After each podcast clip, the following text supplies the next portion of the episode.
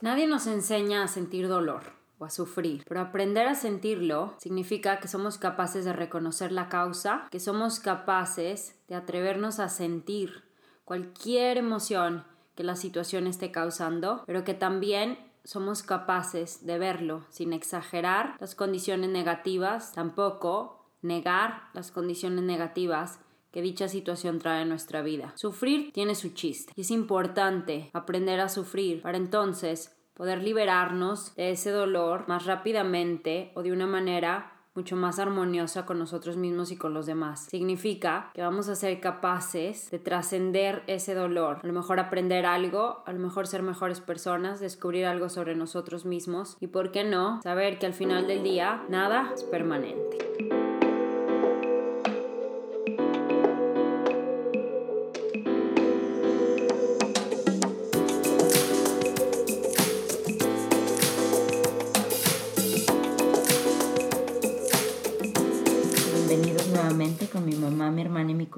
Y nos vamos a pelear para ver quién sufre más.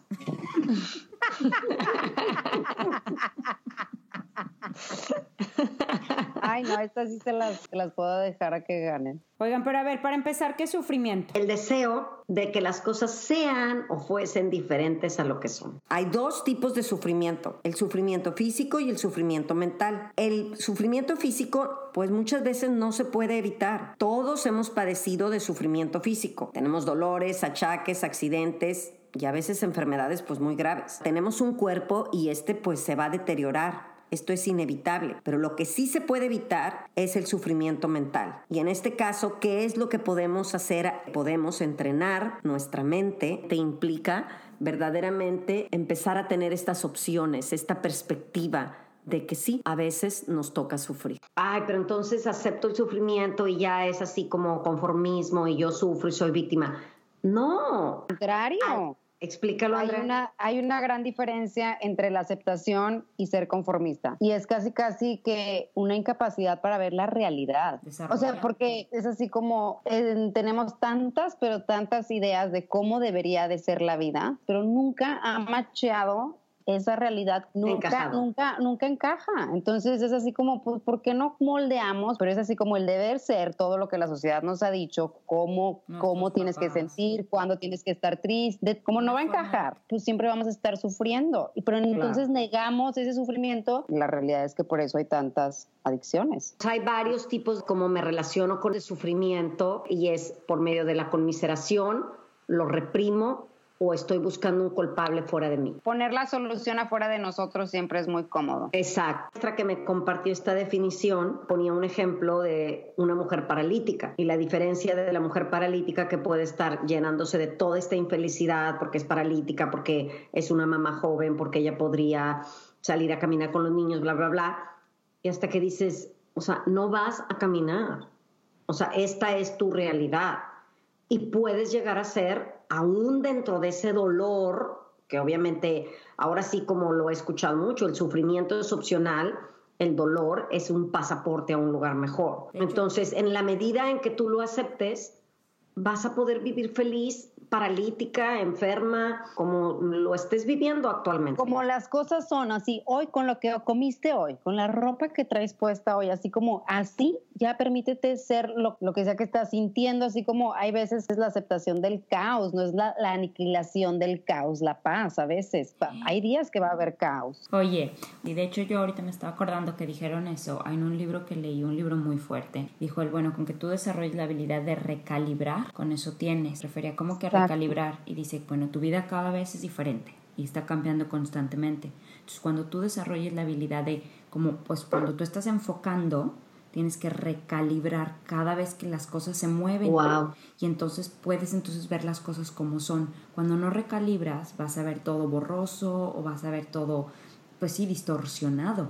Entonces tenemos que estar constantemente recalibrando nuestra vida, porque luego a veces también puede que estemos sufriendo por cosas que ya pasaron por cosas que ya no existen, cosas que ya no están. Ya no nos sirven. Mi mamá, tú me contabas, o por ti sé, así como ese cuento de, del señor que tenía que cruzar el río y entonces él se esforzó demasiado eh, tiempo, todo y esfuerzo para hacer una balsa para cruzar el río. Cruzó el río, siguió por el bosque o la selva, lo que sea, y pues le pasaba un chorro la, la, lancha, pero ya no la ocupaba y le costó tanto dejarla, pero solo así pudo llegar a ese lugar donde tenía que llegar, si no pues se hubiera quedado nada más ahí. Claro, y no la dejaba porque tenía miedo que a lo mejor la Porque en su, en su momento fue muy útil. sí, pero, aquí ya sí tenemos que decir, el proceso de convertirnos en adultos es saber que si hay otro río, puedo construir una nueva. Otra, exactamente. Claro que hay cosas que duelen, como que por qué no las vamos a sentir, pero como no estamos cómodos con eso o pensamos que podemos llevar una vida tipo free of pain, lo cual es, no es verdad por más acceso, por ejemplo, entre más rápido el relief o el... ¿Con quién hablas en inglés A ver. todos los días? Yo me estoy preocupada. Me parece que vive en Los Ángeles o en... Pues vivo en Monterrey. Oh, oh yes, that's why. That's why, yeah. A ver, lo, todo lo que escucho es en inglés. A ver, ya, entre más rápido el liberarte del sufrimiento, hoy en día hacemos todo para no sentir nada de dolor. Y entonces, eventualmente, sí se torna en un sufrimiento, porque todas las depresiones y todas las ansiedades vienen de emociones capsul o sea, encapsuladas que ahí traemos, que nunca nos atrevemos a sentir, porque no nos atrevemos a estar un día tristes. ¿Sabes qué siento que es súper común? El enojo como máscara. Es que hay opciones y no es cómo resolvemos el conflicto o lo que nos está produciendo el sufrimiento, sino cómo lo abordamos. O sea, no importa el cómo lo resuelves, sino cómo lo enfrentas.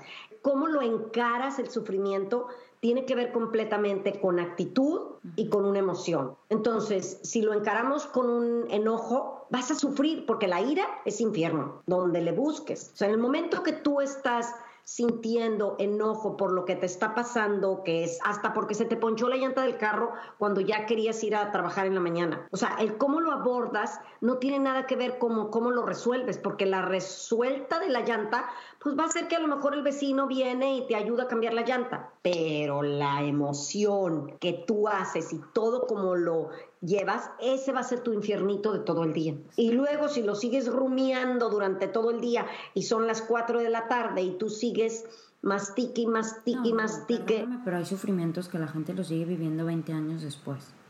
Pero Claro, por supuesto, esa, y no lo soltamos. Pero tiene mucho porque que es ver por hábito. A ver, Andrea. el, Sí. el significado que le damos al sufrimiento, o sea, como, Nuestra como definición de sufrimiento que tengamos. en el cómo vemos, es como el, el significado que le damos al estrés, como la psicología de la salud siempre era, es que hay que encontrar un trabajo donde no te estreses, y no te estreses, y no te estreses porque así vas a tener una vida saludable, porque el estrés está muy tipo ligado con todas las enfermedades, ¿no? Y luego se dieron cuenta es que el significado que le des al estrés, si te enteras que, el estrés te está ayudando a lo mejor a que no te dé hambre, a que estés concentrado, y luego ya eres capaz de desestresarte de alguna manera, pues eso es sano. O sea, el estrés va a, estar, va a ser parte de tu vida y esa gente vive más, tiene más conexiones con la gente, vaya. En cambio, el que está a lo mejor igual de estresado en el mismo trabajo, pero le da el significado de que esto me va a matar y aparte llega a su casa y sigue estresado, pues es ahí donde nos enfermamos. Aquí hay también- esa ansiedad y no te vas a morir, vas a estar incómodo, pero vas a Eh, poder. Para mí hay, bueno, y por lo que he estudiado, ¿verdad? Hay dos formas, así grandes vertientes, que son los hábitos arraigados y nuestras emociones perturbadoras. Van a ser como, ahora sí que la, la gasolina para el sufrimiento. O sea, yo por hábito... defíneme los hábitos. Hábitos arraigados. Yo cada que alguien me contradice me enojo y ese es un hábito. Y si no hago un alto y digo, oye, pues te pueden contradecir, mami, no pasa nada. Y empiezas tú a romper ese hábito y dejas de sufrir porque dices, ¿quién soy yo para que no me contradigan? Exacto. Y las Exacto. emociones Y la emoción perturbada es darme cuenta cómo reacciono ante el sufrimiento. Volvemos a la mujer paralítica. O sea, voy a estar triste, voy a estar todas las emociones perturbadoras que podríamos, hay montones, pero podríamos decir, o sea, cinco o seis, ira, envidia, celos, tristeza. Todas esas emociones son una forma de sufrimiento perturbadora. Entonces, estamos sufriendo, pero la manera es cuando lo empiezas, como tú decías, Andrea, lo empiezas a vivirlo, a enfrentarlo, pues entonces en ese momento esa emoción perturbadora se empieza a transformar y deja de ya ser ese apego, esa ira, esos celos, y entonces tenemos esa alternativa de poder cambiar los hábitos y, cortar los patrones dentro de, y tomar el control de nosotros mismos ante cualquier situación. Y dentro de esos hábitos está el no sentir y entonces hacemos cosas, ah, estamos en Instagram. Este tema para mí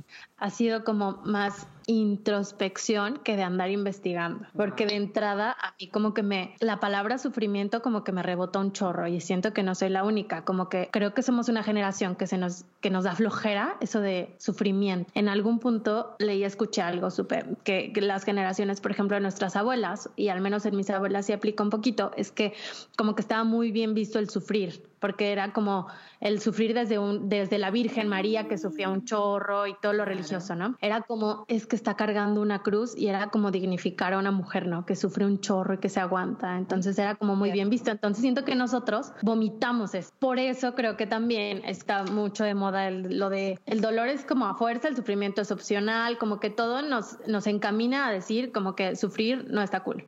Yo, creo, como que me puse a pensar realmente en mi vida, en, en mis momentos de sufrimiento y la verdad es que ahora mi enfoque creo que es otro. Siento que el sufrimiento es inherente al ser humano. Ahora que, como lo decimos, que sufrimiento es que le estás dando y dando y dando a la, como limón a la herida. Que el sufrimiento es opcional y el, pas, el dolor es un pasaporte a un lugar mejor. O sea, ese es el que nos va a ayudar a crecer. Pero también lo que comentabas de las abuelas y todo, por supuesto, yo creo que aquí en Occidente, por cultura, por religión, vemos la virtud, o sea, la relación que tenemos con el sufrimiento es como algo virtuoso. Queremos complacer a una autoridad y si no lo hacemos empezamos a sufrir porque va a haber un premio por ser buenas, virtuosas y ahí va incluido el sufrimiento.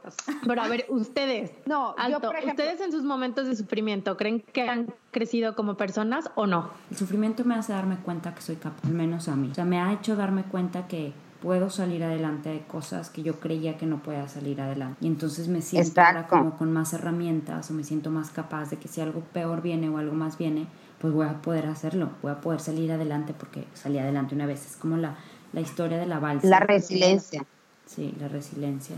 Ahora, pero... Pero aquí también me gusta lo que dices, Georgina, que sí crecemos, pero yo he descubierto, retomando la pregunta, que cuando me resisto a ese sufrimiento, más sufro y no aprendo. Y cuando ya lo vivo como tal y digo, ok, pues esto está difícil, la situación está difícil, pero dejas la resistencia, la resistencia como otra forma de sufrimiento, que se lo, se lo pones encima al sufrimiento, y es cuando realmente no nos damos la oportunidad de aprender de ese sufrimiento. Se aprende que se puede aceptar y vivir y disfrutar la realidad. Yo, yo podría decir, ¿qué aprendemos? En que yo me he dado cuenta que en mi vida y todos, yo me imagino, hemos reaccionado con, por ejemplo, me lo merezco, ya te vas a la víctima, a la conmiseración, a que puedo dejar de ser víctima, a que en lugar de preguntarme, ay, ¿por qué me hicieron esto a mí? Y por qué no a ti, por verlo como una oportunidad de que esto te va a hacer crecer.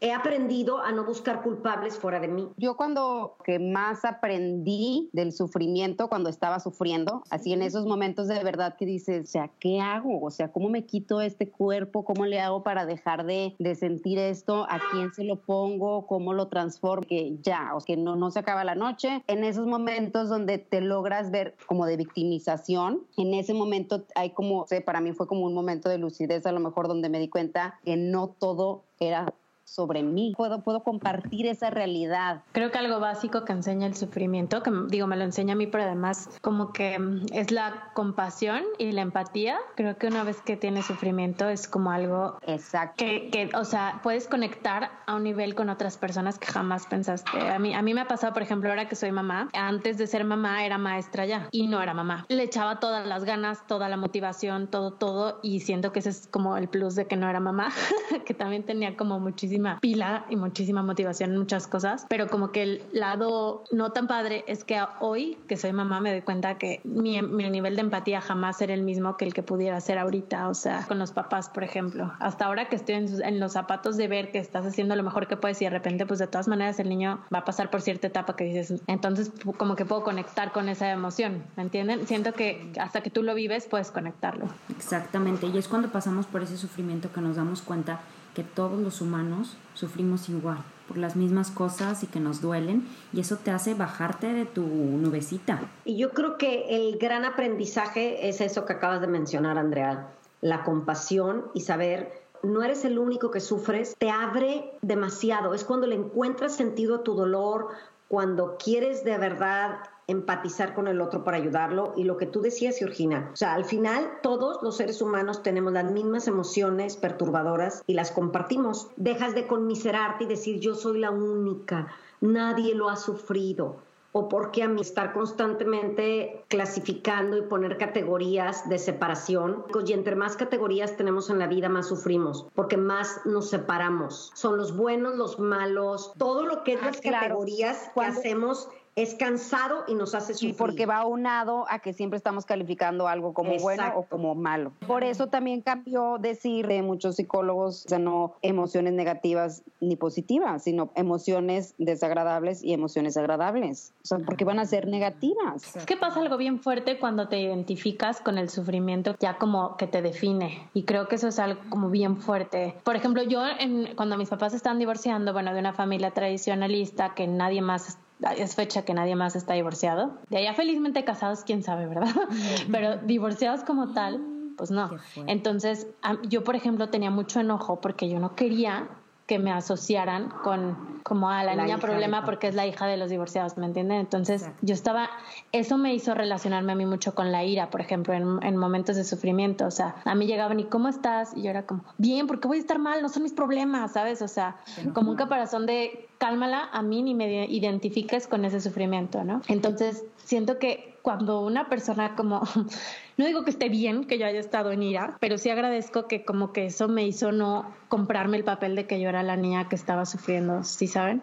Entonces siento que es como peligroso cuando te comes el papel de que tú eres la víctima de todo. A mí lo más feo de que me he relacionado con el sufrimiento es cuando he caído en la creencia de que me lo merezco. O sea, de que dices, ah, Ay, claro. es que esto me, me toca. Y por eso, es que yo lo hice, yo fui mala y ahora me lo merezco. Y por eso la cultura de reflexión, por eso tan importante que vayamos a terapia o a terapias grupales o lo que sea, donde tú puedas reflexionar de qué es culpa y qué es vergüenza, qué te mereces, qué no te mereces. Estaba pensando mientras veía a mis hijos jugar en el arenero y como que yo trato mi speech pensado de como mi ángulo de cómo ver el sufrimiento, ¿no? Y entonces yo pensaba y decía, hasta cierto punto o en todo el punto es una elección y tú eliges cómo ver las cosas, bueno. Y en eso empecé a pensar en momentos de verdadero sufrimiento en mi vida, o sea, como que dije, a ver, o sea, no desde el cerebro, desde el sentir. Y en ese momento me cayó el 20 de que hay muchísimo sufrimiento del que no puedes escapar. O sea, yo no era responsable de mucho del sufrimiento que viví por ejemplo, con mis papás. Hay mucho sufrimiento del cual no eres responsable como tal. O sea, un niño no es responsable, por ejemplo, del duelo, de, de, vivir el duelo de que muera uno de sus papás. El sufrimiento real existe. Entonces, como que ahí fue donde creo que lo primero que tenemos que preguntarnos todos es como delimitar por qué estamos sufriendo, ¿no? ¿Qué, de todo lo que está sufriendo es real? Realmente tú. Realmente que valga la pena, ¿no? En mi persona creo que es básico ubicar el para qué lo estamos viviendo. Exacto, porque ahí viene...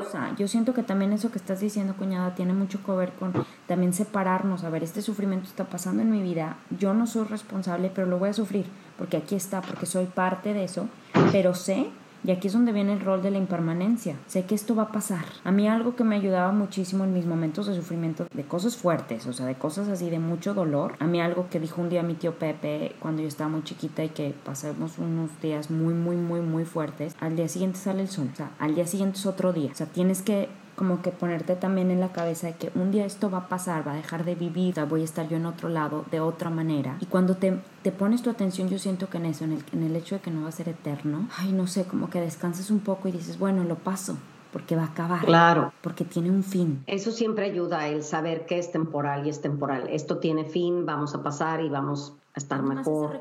Hablando de estos sufrimientos o dolores que son ahora sí que inevitables, como la muerte de un ser querido o algo así, que dices, esa sí está fuerte. Hay una historia de que había una señora que había perdido su bebé de meses, o sea, lo traía en brazos, y entonces se le había muerto, pero era tanto su negación que ella lo seguía cargando. Y entonces el bebito ya olía horrible. Y entonces se cuenta que estaba ahí el, Buda, ¿no? Y entonces se, vieron los que estaban escuchando al Buda que la, la mujer esta se acercó y todos, aléjenla, aléjenla, así como no le pongan estas cosas al maestro.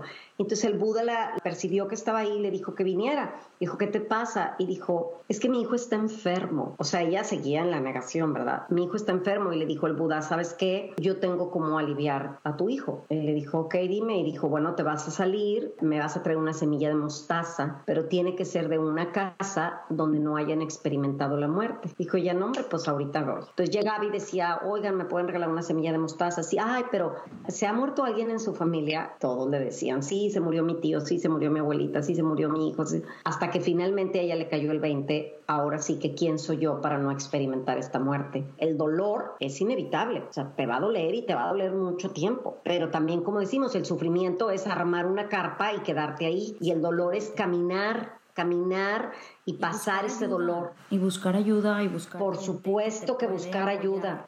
y es que por eso yo decía el para qué. Obviamente que si estás pasando por algo difícil y, dicen, pero ¿para qué? Pues para, para, arruinarme la vida, ¿no? O sea, no es como que vas a encontrar un para qué lógico. Pero al menos a mí me ha funcionado ya sea que es real o que es tu creencia, que al final es casi lo mismo. Cuando te casas con un para qué, le das un sentido. Y es como lo de la vida no tiene sentido, hay que dárselo. Creo que darle un sentido a lo que estás viviendo, al sufrimiento que estás pasando, es como pues también una motivación bien fuerte. Y vemos casos de personas que sufren muchísimo y que le dan un sentido a ese sufrimiento. O sea, está lleno de, de expositores que dices, wow, ¿cómo, ¿cómo está haciendo esto, no? Después de lo que vivió, cosas así, como transformarlo. Recuerden que ahí, como habla mi cuñada, la compasión es súper importante con ustedes mismos. Cuando no le ven el sentido a ese sufrimiento, cuando todavía no son capaces de, de ver que, porque realmente cuando lo estás sufriendo, aunque sabes en un nivel intelectual que va a pasar, como que no se siente que va a pasar. Bueno, yo nada más les quiero decir una frase que me encanta, que la he dicho a lo mejor otras veces. Sufrimiento al cambio es otro de los sufrimientos muy fuertes. Queremos ah, que permanezcan las cosas, no nos gusta cambiar. Y esto es importante que lo veamos, porque no es, ahora sí que esta no es mi frase, ¿verdad? No es la impermanencia lo que nos hace sufrir, sino el querer que lo impermanente sea permanente. Y esa es la raíz del sufrimiento al cambio. Cuando nos demos cuenta que todo está cambiando, pues vamos a sufrir mucho menos. Porque si tenemos trabajo, el dolor mucho más tenemos, exacto, si tenemos trabajo, sufrimos porque a lo mejor lo vamos a perder y si no tenemos, porque no vamos a conseguir. Entonces, todo es el miedo al cambio. Si ya tengo dinero, tengo miedo de perderlo. Todo, la pareja, quiero que sea la pareja eterna durante toda mi vida. Y es más, nos prometemos amor a la eternidad, ¿verdad? Y por eso la gente casi, casi Exactamente, es por el miedo al cambio. Es como el dolor, o sea, muchas veces si no nos doliera algo, no sabríamos que algo se tiene que arreglar. Todo el dolor es un aviso para poder descubrir algo. Pero cuando estamos hablando entonces de un dolor emocional, de una persona que fue violada, de una persona que fue abandonada, de una persona que se le murieron los dos papás cuando tenía ocho años, o sea, perdónenme, pero o sea, no es lo mismo que hay el dolorcito de cabeza que me avisa que ah, bueno, migraña. Claro, va a haber cosas que te van a doler hasta el alma. Y una de las cosas que uno va a tener que aprender en ese dolor es pedir ayuda, que alguien sea testigo de ese ah, dolor. Que además suena súper fuerte, pero sí creo que todos somos responsables de, los que, de lo que nos pasa. Y por nosotros tenemos que responder ante lo que nos pasa. O sea, responsabilidad viéndolo desde respuesta. De responder, muy bien. De responder. Entonces, obviamente que jamás va a decir que el niño de 8 años o sea, tú eres responsable que se murió tu papá, pues suena súper feo, ¿no? No, pero pues sí van a ser sus habilidades de respuesta las que van a hacer y que salga adelante, que haga un vínculo con alguien más. y, y, tan es así que personas con el mismo grado de sufrimiento, o bueno, no, igual no sabemos el grado, pero sí las circunstancias, lo viven de una manera muy diferente. Exacto. Y ahí yo aquí lo que he aprendido cuando pasan esas cosas a niños y a otras personas que de verdad decimos cómo puede ser, a como tú lo definas, y no me voy a meter en eso, pero es honrar el karma de cada quien. O sea, honrar a esa persona de que puede con ese dolor. Y ahí tiene mucho que ver, por ejemplo, con el niño de 8 años, pues las herramientas que se le han dado de la resiliencia. La resiliencia, hay una psicóloga que dice que como un resorte, o sea, el golpe, el trauma, lo que sea, se, se encoge y las personas resilientes vuelven a su estado original si es que más fuertes, pero hay gente que no tiene las herramientas y se quedan todos aplastados. Y por eso hay gente que no puede porque no tienen las herramientas. Busquen sus herramientas, de eso se trata la vida. Como andando más en lo que dice las herramientas, Andreona, eso se me hace súper importante y creo que desde bebés, o sea, desde chiquitos, desde el hecho que se peguen con la silla y digas tonta silla en vez de decir tonto hijo, o sea, no tonto hijo, pero, ¿sabes? Puedes hacer tú diferente, hacerlos responsables. Yo, por ejemplo, me chocan las medicinas. Es muy difícil que yo les dé medicinas a mis hijos y me alucina mucha gente porque está batallándole, dale tempra o así. Yo siento que, o sea, no siento, yo creo firmemente que el cuerpo tiene memoria y que aprender a vivir ciertos grados de dolor desde lo físico también te llevan a atravesarlos desde lo emocional, ¿sabes? Estar cómodo con la incomodidad, con que me lleve la fregada en el cuerpo por un momento y no pasa nada. Ahora también tomé en un diplomado que tomé, hablaban mucho, por ejemplo, de la importancia de la temperatura, que un niño tiene temperatura, es peligrosísima, bájase la enfriega cuando la temperatura está matando a sus bichos que le hacen daño. Entonces tampoco se la tienes que bajar luego luego. Así como la temperatura, así como, o sea, como que siento que todo es perfecto a nuestro cuerpo y nosotros queremos arreglarlo y no sé, o sea, lo, controlarlo y evitarlo. Que, por ejemplo, en los partos, se ha hablado de que antes, hace mucho tiempo, no sé si sea mito o realidad, el parto no dolía tanto. O sea, como ahora se dice que duele, ¿no?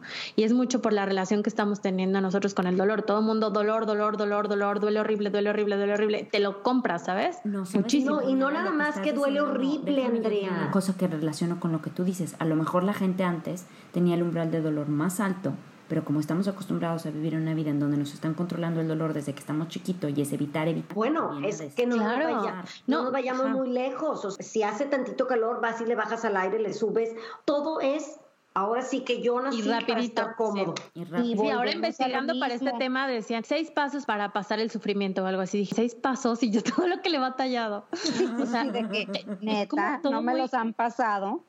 ¿Qué les pasa? Neta, porque no los compartimos todos. Pero es que cada quien tiene sus pasos y por eso no es tan fácil. Pero por eso técnicamente, perdón, la gente que tiene más años técnicamente debería de tener ya más herramientas. Pero no, al parecer como que nos vamos empinando más en vez de... Sí, claro, que me pasa que me duele, me cuesta un chorro, por ejemplo, es el evitarles dolor a los, a los hijos. Por ejemplo, ahí viene tipo, se le muere el gato a mi prima, corre a comprarle otro gato. Y sí lo entiendo, porque por ejemplo, yo ahora estoy viviendo mucho dolor, lo puedo compartir, porque veo que a mi hija grande le está costando mucho compartir la atención con el hijo chiquito. Sé que eso es algo súper común, súper normal, pero vivirlo yo en mi casa y voltear y ver los ojitos de mi niña que de verdad está sufriendo, o sea, sé que está sufriendo eso, sé que es un duelo para ella y obviamente que quieres evitárselo y como comprarle otro gato al que se le muere el gato. Es, un es su proceso de vida. Hay que honrar el proceso de vida de cada humano desde que nace. Exacto, lo bueno y lo malo. Lo que estás diciendo, Andrea, se me hace tan importante porque dices, yo como mamá les quiero evitar el dolor a mis hijos, pero para mí es como el ejemplo tan común de la mariposita que está queriendo salir y que no falta el que llega ayudador y dice yo le voy a evitar este dolor a esta pobre gusano que está convirtiendo en mariposa y le cortas y pues nada, que no sabe volar porque sus alas no se fortalecieron.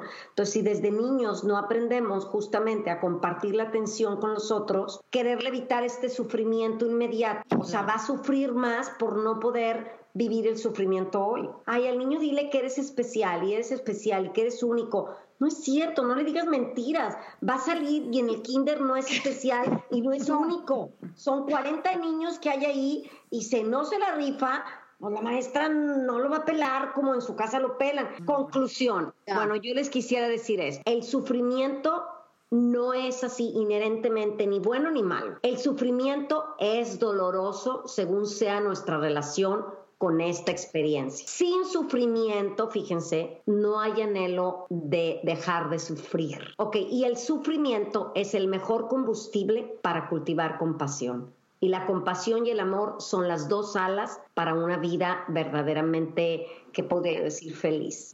por eso es tan importante que reflexionen. No, por, eso, es importante que reflexiones y el filtro de qué cosas sí, qué cosas no. Por eso es tan peligroso esta tormenta de pensar positivo y es solamente cuestión de actitud. No, es que hay que sentarte a ver qué está pasando. Realmente sentarnos y decir, ok, estoy en, conmiserándome Así me estoy relacionando con el sufrimiento. ¿Me estoy conmiserando, lo estoy reprimiendo o estoy buscando culpables afuera de mí? Aguas, porque esos no son una forma adecuada para salir del sufrimiento. Ahí te vas a quedar. Y también reflexionar, ver todo lo que hacemos para evitar el sufrimiento también. Los hábitos familiares en cuanto al sufrimiento son súper importantes. En mis dos familias, tanto mis abuelos paternos como maternos perdieron a un hijo y me tocó vivir muy claramente el contraste de cómo en una casa el nombre del hijo no se mencionaba en la mesa y si se mencionaba era como un silencio de iglesia. Y en el otro, literalmente tienen una mesita con el cuadro, diario van y le ponen flores y si se prende y se apaga la luz de repente o se escucha un portón, dicen, ¡Ah! es Carlillos. Todo el tiempo es como una onda de que él está ahí, ¿me entiendes? No te sé decir a nivel, ahora sí que no he estudiado a mis abuelas, como para decirte que a nivel psicológico cómo está cada una. Lo que sí sé es que siempre hablarlo va a ser mejor que guardarlo, siempre, todo. Ah, como que siento que eso es súper importante. Tú, ¿cómo te has relacionado tú con el sufrimiento dentro de tu familia para que tú lo puedas hacer de la manera en que tú creas? Lo último que están diciendo los psicólogos sobre el duelo es que la gente tiene que ser escuchada. Sí, dice mi papá, aunque te tengas que subir a un camión urbano y ponerte a platicarle al de al lado y le, echas toda tu historia y después, bueno, que ah. tenga buen día, pero sácalo.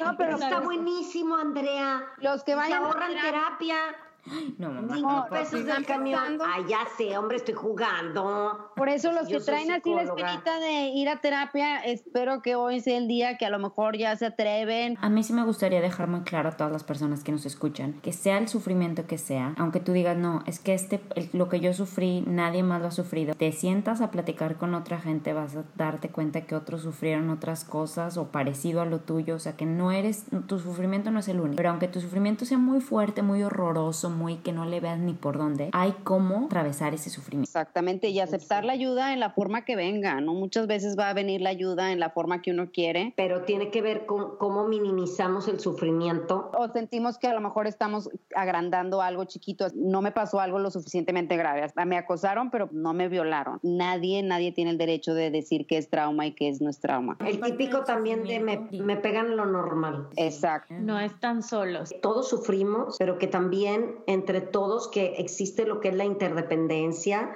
la compasión, el apoyo mutuo y que eso nos va a ayudar verdaderamente a poder aliviar nuestro sufrimiento para salir de lo que sea donde sientas que estás atascado o atrapado, que siempre hay una salida, punto. Y se trata también de encontrar a la gente que nos pueda escuchar, no se vayan a platicarles a gente que va a reaccionar mal, pero hay gente de verdad que sí está preparada para escucharnos. Y hay Los del camión del papá de Andrea. De eso se trata, si tu familia de verdad, pues no, hay que buscar a otra gente. Órale, besos a todos, muchas gracias por escucharnos, bye.